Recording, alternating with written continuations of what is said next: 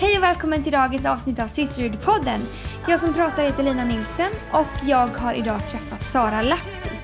Hon startade tillsammans med en vän för några år sedan ett HVB-hem för unga tjejer. Så vi pratade bland annat om det och mycket annat.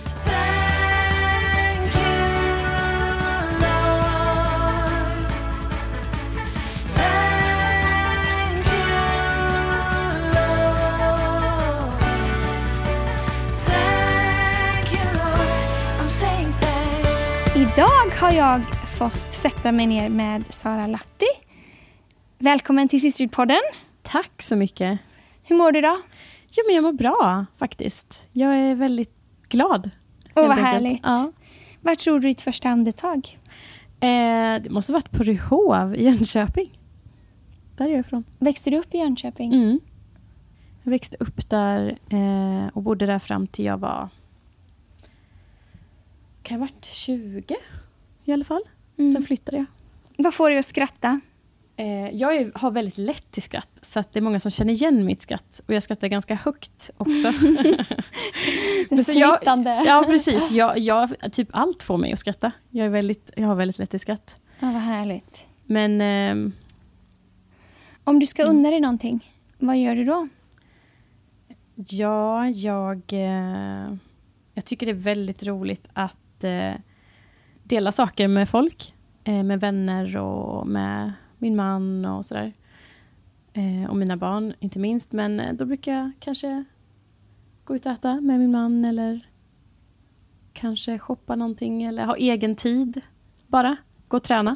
En sån sak. Vad härligt. Hur ser din familj ut?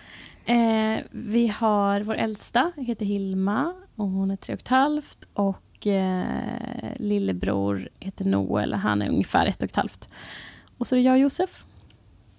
Vad härligt. Mm. Har du en bucket list och vad har du på den i så fall? Åh. Ja. Ja, en av de sakerna var att liksom resa. En sån här alltså backpackresa. Ja, har du gjort det? Ja, det har jag gjort. Och det var en sån grej varför jag flyttade från Jönköping. Eh, men eh, ja, det är väl liksom... Ja, vad kan det vara? Alltså, man har ju så många drömmar. Det är bland annat att flytta utomlands. Bo Ja. utomlands med min familj. Ett år. Eh, och så det har vi planerat att vi ska göra i framtiden. Ja. Det som är så härligt med livet, men det är ganska långt. Ja. Så man hinner liksom bocka av några grejer. om man Precis. Vi skrev faktiskt en lista. Jag, Josef och ett par vänner för fyra år sedan. Eh, och på den listan så står det vissa saker som vi sa att vi skulle öppna tio år efter. Och jag vet redan nu att jag har genomfört två saker på den listan i alla fall. Bara, Men jag Ah, kommer inte ihåg vad jag skrev mer. Så att det ska bli jättespännande att öppna upp det där. Wow, vilken rolig idé. Hur träffades ni då, du och din man? Eh, det var på valborgsmässoafton i Uppsala. Eh, och ehm, jag var där med ett par vänner, Lydia och en till tjejkompis. Och vi så här spontant åkte till eh, några som inte jag kände då, eh, i Storvreta. Det är, en liten, det är lite utanför Uppsala. Och jag sätter mig ner och flyttar mig inte på hela kvällen för att eh, jag är liksom helt upptagen av denna kille som jag bara tycker är hur inspirerande som helst. Och jag vet liksom på förhand att jag, han kommer inte ta kontakt med mig om inte jag gör det. Så jag kontaktar honom på Facebook och, så bjuder jag med honom till Stockholm och frågar om han vill träffas på en fika. Och på den resan var det liksom. Bra gjort. Mm. Har du alltid trott på Gud? Har du alltid haft en relation med Jesus? Ja, det har jag. Eh, jag har ju vuxit upp i en kristen familj. Eh, men eh, mina föräldrar skilde sig när jag var ungefär tre, fyra år. Det var säkert så att det svalnade lite, liksom, den här regelbundenheten att gå till kyrkan och så vidare. Hos båda mina föräldrar. Och det gjorde ju också så att jag inte fick den här liksom, kontakten med honom på det sättet. Eh, men jag, jag läste mina dagböcker för några år sedan och då såg jag att jag, jag bad mycket till Gud liksom, och skrev liksom, en bön. Och det kunde vara allt, något litet till något stort. Så någonstans har jag alltid haft min tilltro till honom. Men eh, det har också varit stunder det har varit liksom väldigt svalt och han har varit väldigt långt borta av, av den anledningen att jag har liksom haft mitt fokus på annat. Liksom. Vad betyder kyrkan för dig? Eh, det, det betyder jättemycket. Det betyder gemenskap. Det betyder att eh, man blir matad på eh, hans ord och man, man fylls med så mycket. Och man blir påmind av, han, av eh, vem han är. Och, men eh, ja, mycket så gemenskap och kärlek. Och det betyder väldigt mycket. Finns det någon bok som har, beskrivit, som har betytt extra mycket för dig? Jag vet nämligen att det är så. Att det fanns en bok som var ganska definierande när du hade läst den. Vet du vad jag pratar om då? Ja, ja. Precis. En eh, författarinna som heter Caroline Engvall. Eh, som har, just, just då så var boken heter Skuggbarn. Ja. Och det var faktiskt eh, min vän som hade läst den. Eh, innan jag började läsa den så var det hon som liksom återberättade vad, vad det handlar om. Jag hade ingen Mm. aning om vem hon var från början. Men eh, ja. Men vad hände när du hade läst den boken? Då? Eller vad handlar den om? Nej men den handlade om, det var så här, jag kan bara berätta lite bakgrunden. Eh, att hon kom hem efter en semester. Och det var någonting som hade förändrats i henne som jag, och vi var då grannar. Eh, och väldigt nära vänner. Och jag såg på Emma att det var någonting och hon var helt uppfylld och helt liksom lyrisk på ett sätt. Men också tagen och väldigt påverkad. Eh, och det här Skuggbarn då tar upp eh, berättelser, tjejer som har eh, vittnat om vad de har varit med om till den här författaren. Eh, och hon fick lov att dela deras berättelser. Och det de hade varit med om från början var ju att sexuella övergrepp. Och hade där och då en problematik med någonting som heter sex och självskadebeteende. Det var ingenting jag hade hört talas om. Hur gammal var du då? När du Eh, läste den här boken? Då var jag väl 25. Och jag ville också ta del av den för att jag kände liksom att hon, hon fick dem på sitt hjärta. Och det var som där och då fick jag också dem på mitt hjärta. Av att läsa boken eller av att prata med din vän? Prata med min vän. Det var någonting... Vad häftigt. Ja. Det var, alltså jag har aldrig sett henne så. Det var någonting över, i henne som jag kände liksom att okej men vad det än är så ska jag också hoppa på det här. Och då sa hon ju att eh, jag vill starta ett hem för de här tjejerna. Ja, det vill jag också. Och sen var det liksom, Då hade ni bestämt att ni skulle göra det. ja. Har du alltid liksom velat här, hjälpa for, människor eller? Ja, Mm. alltså jag har alltid känt liksom att jag vill någonting mer. Typ så. Och eh, jag hade då jobbat med, med ungdomar som hade begått, begått sexuella övergrepp. Unga sexualbrottsförövare. Så Hur gjorde, vad, vad arbetade du med då? då jobbade jag inom, eh, det heter SIS, Statens institutionsstyrelse. Och det är för minderåriga som får någon form av påföljd. Istället för fängelse så får de eh, sluten ungdomsvård. Och där då jobbade jag på en institution kan man säga. Mm. De kanske begick brottet när de var 16 men de kanske fick en påföljd på två och ett halvt år så då var de där liksom längre. Pluggade du någonting, gick du en utbildning Ja. som, som Jag- förde dig in på det spåret? Eller? Ja, jag, eh, jag gick eh, socionomprogrammet.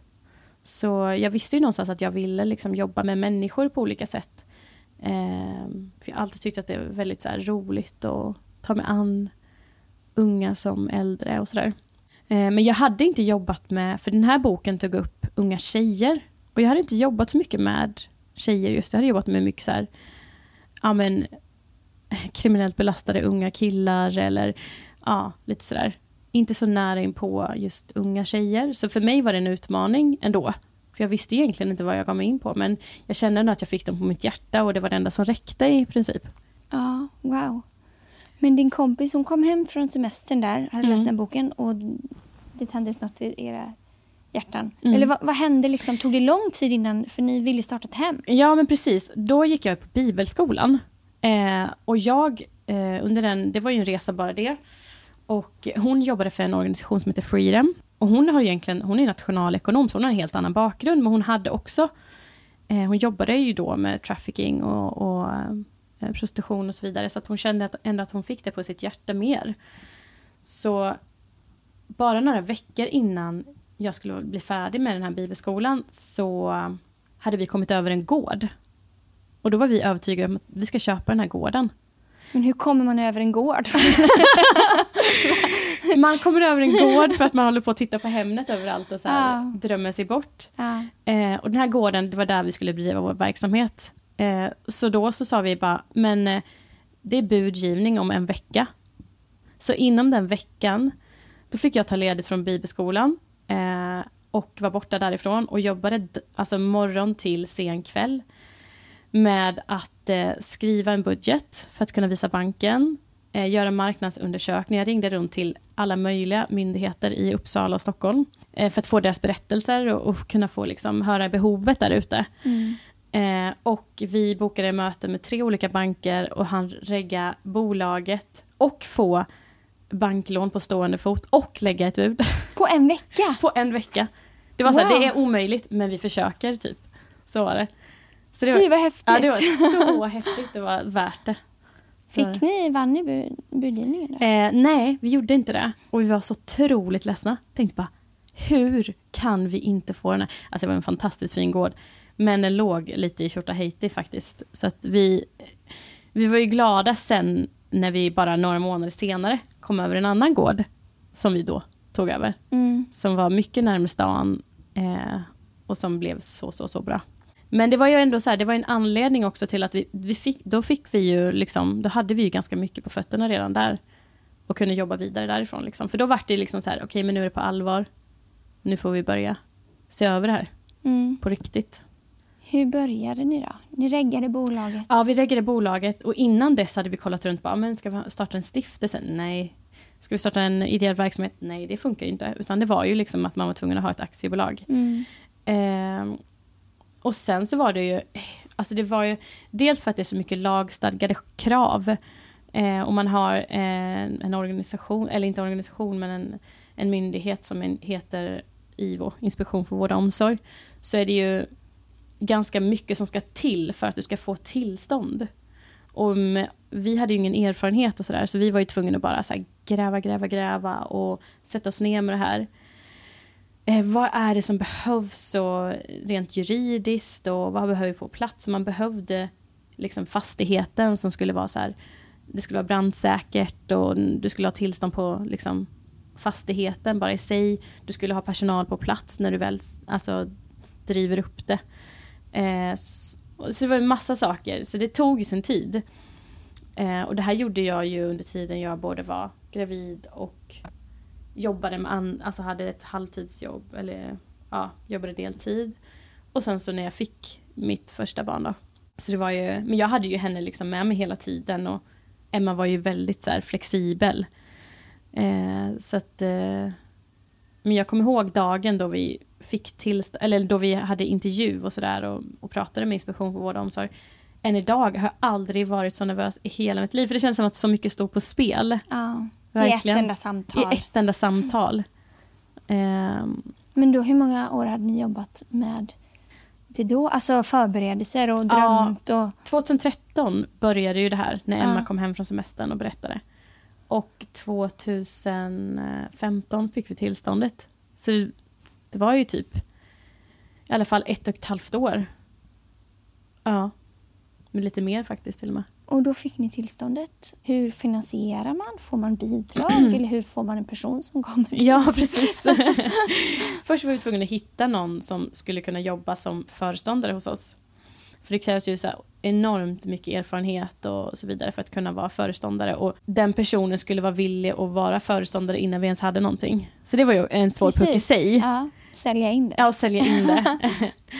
Men eh, det, det gick ju ändå liksom. Det var ju bara rekrytera, rekrytera, rekrytera. Så fort vi hade fått, eller vi hade inte fått tillståndet innan när vi började rekrytera, men vi var ju tvungna att anställa totalt 8-9 personer som skulle vara där. Och det var ju också svårt bara, för vi hade ju ingen inkomst då. Nej, precis. Eh, och gen, det var ju genom placeringarna som man fick en, en liksom ersättning för varje dag. Eh, för vi bedrev ju dygnsvård, för, eller behandling för eh, barn, flickor mellan 13 och 17 år. Så det var ju också så här att allting skulle ske på samma gång lite. Vi skulle ha så himla mycket.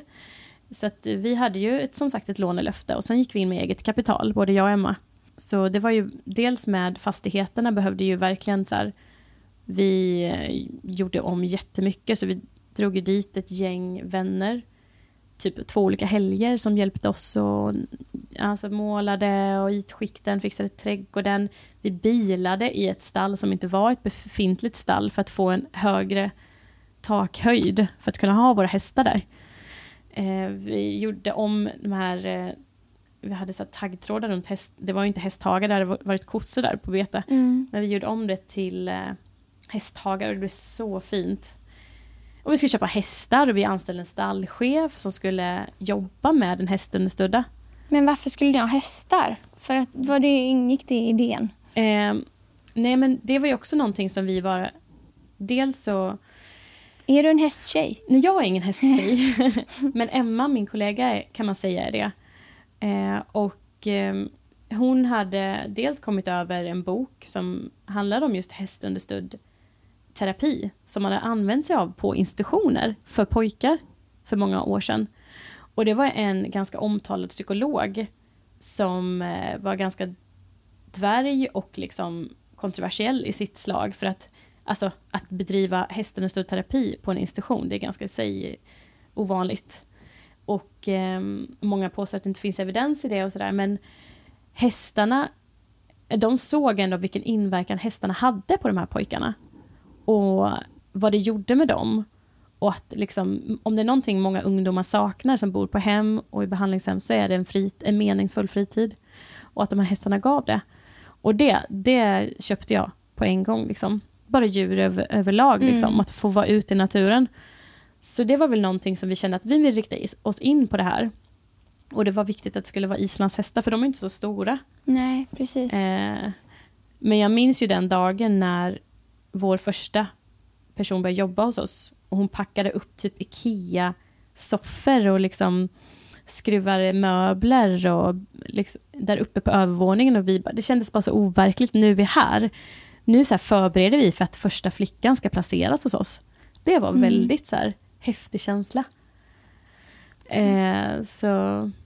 När ja. kom den första tjejen då? Hon kom i... Eh, Eh, jag är ganska säker på att de kom mars 2016. Då hade vi eh, haft tillståndet eh, i, sen 2015, slutet på 2015. Det var ju också speciellt att bara när de kom där och det var helt tomt i huset. Det var ett ganska stort hus. på nästan 300 kvadrat. Liksom. Jag visade runt alla Åtta rummen. personal som var redo, eller vad var det? Då var vi bara, då hade vi bara, eh, anst- vi hade de andra anställda men det var bara två stycken som jobbade liksom Mm. regelbundet. Utöver jag och Emma och stallchefen. Men det var jättespeciellt och jättespännande och roligt. Eh, och de, vi hade en sån grej för oss att vi skulle ha himmelsängar i alla rum. Så alla flickor hade så här, skulle känna sig som en prinsessa.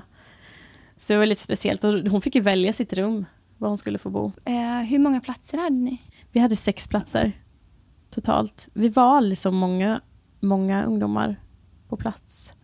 Men eh, vi kunde ha så många i alla fall. Hur länge stannar man? Stannar man? Eh, alltså det är lite olika beroende på vad det står i sitt egna tillstånd och sådär. Och vad man bedriver för vård och sånt. Men vi kunde ju ha dem hos oss i två år. Sen var det ju, skulle det säkert funka om, om, eh, om, vi, om de skulle behöva mer vård och behandling. Men det var någonting som, alltså ma- man rekommenderar ju inte det i alla fall. Men att eh, vi kunde ha dem så pass länge om det, om det fanns behovet. Eh, så. För att vi trodde ju inte heller på snabba quick fix och lösningar heller, utan vi, vi ville liksom att man kan inte gå in med behandling så fort man placeras, utan man behöver liksom landa och, och känna sig trygg i den omgivning man har liksom hamnat i. Man kan inte gå in med skola på en gång heller, eller liksom sådana insatser och sådär. Så hur såg det ut Eh. g- generellt? Om det kom en ny tjej och så var hon där ett tag och gjorde sig hemmastad. Och... Ja, eh, det kom in en ny tjej och, och då mm, fick hon allt hon behövde. Eh, för att liksom med, med allt, säng, hygienartiklar och allting. Och vi visade runt henne i hela huset, på gården, för personal och ja, liksom lite sådär praktiska saker. Eh, men sen så blev hon också tilldelad en kontaktperson och den var ju, det var ju en nyc- viktig nyckelperson. Och oftast i samma vecka de kom så fick de åka iväg själva på tu man hand liksom och lära känna varandra lite och sådär. Också för att det är lite, det är lite så här skrämmande att komma till en ny plats och det är nya ungdomar och, och sådär och att kunna få prata av sig lite och sådär. Och känna sig trygg. Men, eh, och sen så utifrån, vi brukade göra en, en screening bland annat för att se vad det finns för typ av men, olika behov helt enkelt och vad man behöver jobba med och sådär. Och sen när det var dags så blev man tilldelad eh, en tid hos vår psykolog. För vi hade en psykolog på plats varje måndagar. Eh, och det var också en kvinna jag lärde känna eh, på vägen innan vi startade. Eh, jag tog kontakt med henne just för att jag ville ha ett samarbete. Jag visste att hon var omtalad inom det hon gjorde. Och hon, hon är en av få i Sverige som är, är liksom, har den här spetskompetensen på eh, klienter, både sexualförbrytare men också utsatta. Så vi vart ju lyriska när hon ville komma och jobba hos oss. Och det var ju också jätte, jättebra. Och också säkert många, eh, en stor anledning till att vi fick ganska mycket placeringar till oss för att vi hade liksom ja, men lite olika typ av kompetens i verksamheten. Eh, så Hur att- gjorde de i skola? Om det var Ja. skolungdomar ju. Ja men precis, alla var ju i princip skolpliktiga. Eh, men eh, vi hade ju så här, vi tog inte emot akuta placeringar all, helst, för det var ju, då var ju det en slags mellanlandning och det rör ju upp väldigt mycket bland de andra ungdomarna. Mm. Eh, så det finns ju hem för akutplaceringar endast. Men eh, det man gjorde var att man, man hade ju möten med den nya skolan och sen eh, efterfrågade man ju alla uppgifter som man skulle kunna tänkas behöva, utredningar och så vidare. För att kunna bedöma helt enkelt vad för typ av ämnen som eh, ungdomen skulle kunna påbörja och sådär. Men sen var det, det började ju väldigt successivt. Det var ju väldigt sällan de kunde gå måndag till fredag. Utan det var ju väldigt försiktigt man fick börja och kanske till och med lämna och hämta och sådär. Mm. Små steg. Hur drog du den gränsen mellan Mm. liksom att hjärtat brister och att man måste vara Mm. professionell? Eh, eh, ja, det var ju många gånger jag, stå, jag satt och grät på kontoret. När ingen såg. Över vad- hur jobbigt det var eller hur Ja. situationer du hörde talas om? Eller? Framförallt att utmanande. Att det kunde vara så utmanande. Och det, man möter så mycket, man möter så mycket, dels tunga berättelser, men också utmaningar bland människor eh, som, som kommer i ens väg på olika sätt. Liksom. Eh, framförallt som har med ungdomarna att göra, men det var ju mycket, alltså det var svårt. Det var många gånger bara, ah, vad har jag gett mig in i också? För att det var, jag ska inte liksom få det att låta som att det är eh, förskönade. Utan det var ju också väldigt utmanande. Eh, dels för den här myndigheten som man hade över sig som man kände var, låg liksom över en hela tiden. Och man var, man var ju också lite så här rädd att göra fel för att man jobbar, jobbade med ungdomar och barn. Man ansvarade över deras liv i princip. Mm. Och det var ganska tungt eh, från och till. Och sen så var man ju en vandrande, vad ska man säga, lösning. Alltså så fort man kom till jobbet så var det så här, kan du hjälpa mig med det? Kan? Alltså det var ju mycket så här, Precis. man är eh, svaret på mycket. Och det var ju också kunde vara tungt för att jag, kunde, jag var ju tvungen att upprätthålla liksom, ja, jag ska vara den starka och jag ska liksom vara som chef så. Ja. Och acceptera det och Ja, leva upp precis. det. Och, ja. Eh, Och sen också svårigheten att inte ta med sig jobbet hem. mm. Jag kunde aldrig slå av telefonen. För att eh, jag, jag menar, skulle börja brinna eller skulle, alltså så fort någon rymde eller någonting hände, incident och sådär. Då var jag ju den första, eller Emma, den första som fick reda på det. Så det var ju också sådär, och jag ville få reda på det. ja, För jag ville inte släppa det heller. Mm. Så det, det kunde ju vara tungt, men där var jag ju väldigt tacksam för att jag hade Emma, för vi kunde ju liksom i svåra situationer och när man var tvungen att hoppa in och jobba så här, kanske fem dagar i sträck utan att komma hem. Alltså så. Då var det verkligen att, wow, alltså då, då är det också så här, då, du lever aldrig närmare Gud nästan när du är i en sån prövande situation, när du känner att det här är över min förmåga jag har inte fått någon sömn, jag måste göra, uträtta det här, det här, det här, det här. Det var så mycket. Men då kände jag att vi kunde be tillsammans på kontoret liksom och sen bara, nu kör vi! Och bara, eh, alltså få en enorm styrka liksom. Och kunna dela det med henne var ju enormt, enormt tacksam för. Så, sen hade jag faktiskt en, eh, vi hade en mentor. Eh, och hon är jag jättetacksam till, eh, också kristen tjej. Som, eh, eh, hon har flera verksamheter nu. Hon har kanske tre HVB-hem och superinspirerande tjej. Och hon, många gånger, alltså jag har fått så mycket svar från henne som har hjälpt oss på vägen. Och det har ju också varit en enorm styrka att vi kunde liksom komma samman och bara dela den lilla tid man hade liksom. Men det var jag också tacksam för. Var det ditt eh, initiativ att skaffa henne som mentor?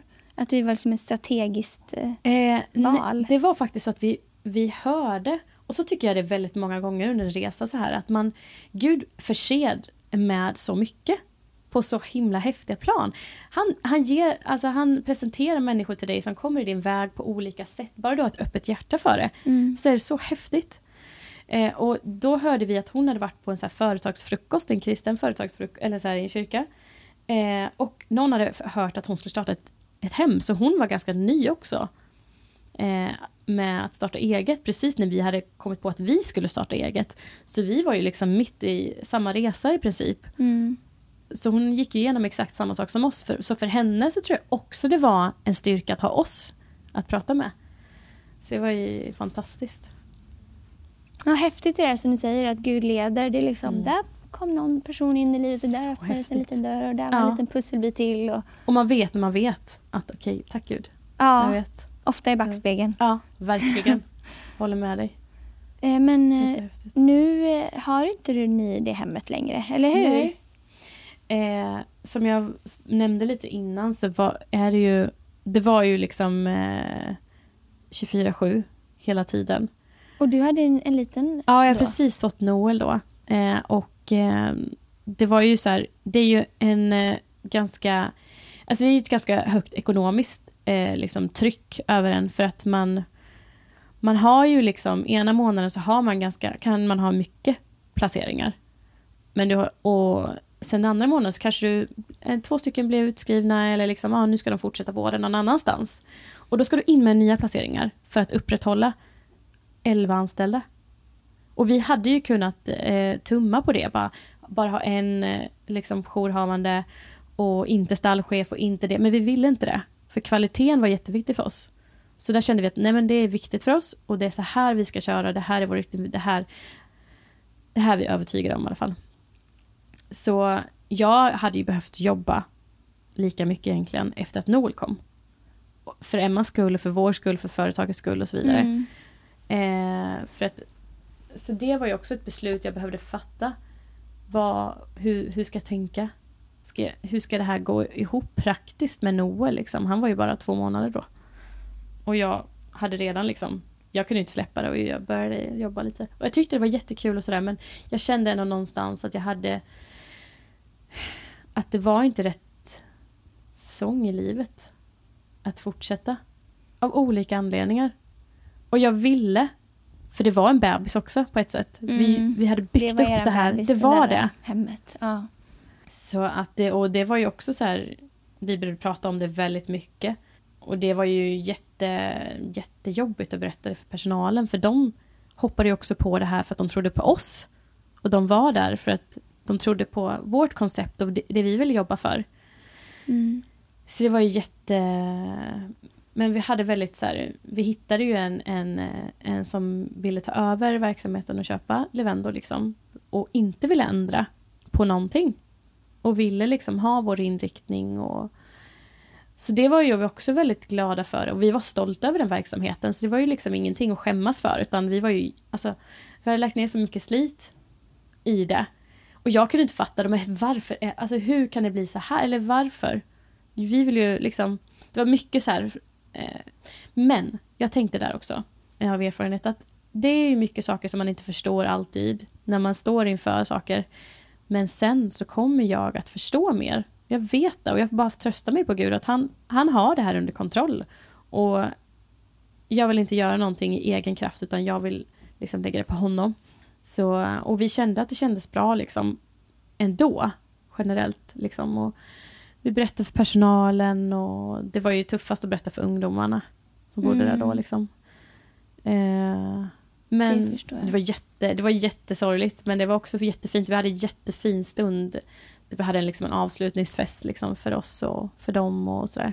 Men var Emma med på samma linje Ja, som dig? Hon kände också att nu, Ja, nu men- är det dags att gå vidare eller ja.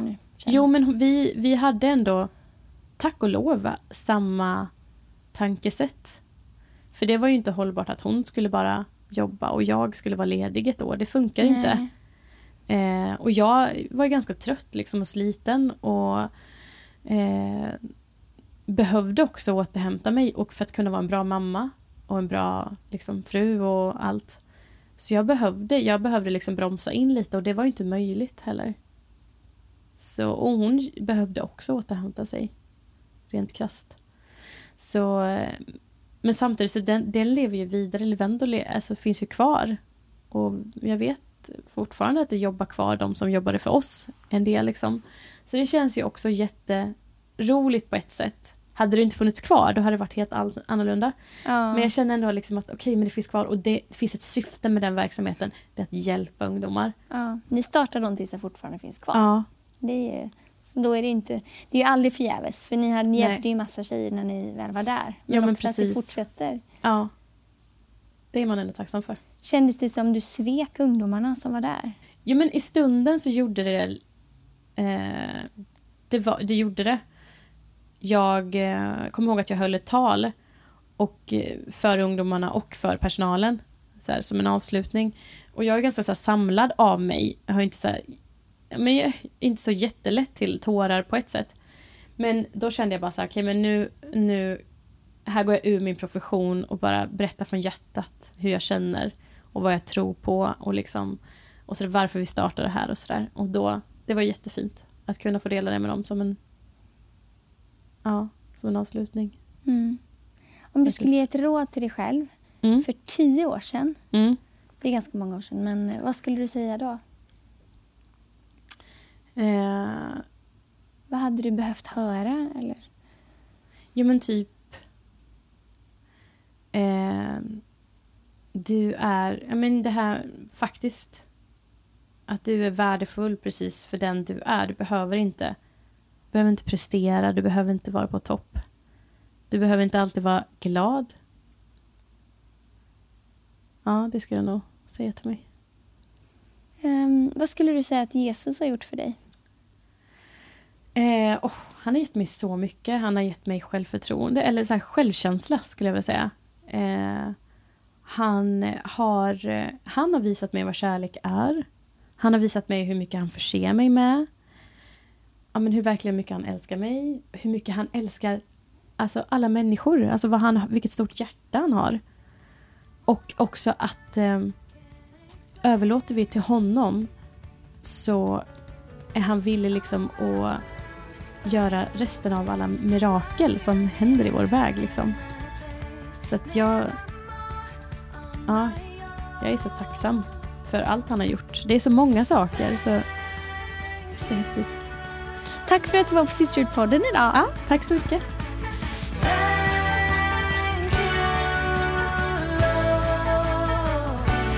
Sara får mig att tänka på mod. Mod att rent praktiskt följa och ta tag i det man känner att Gud lägger på ens hjärta. Mod att våga misslyckas. Mod att våga lyckas. Mod att börja med något och att sluta med något. Och tro på det man har inom sig men ändå inse att ens värde inte definieras av det man gör. Det påminner mig också om det som står i Bibeln i Josua kapitel 1, vers 9. Har jag inte befallt dig att vara stark och frimodig? Var inte rädd eller förfärad, för Herren din Gud är med dig vart du än går.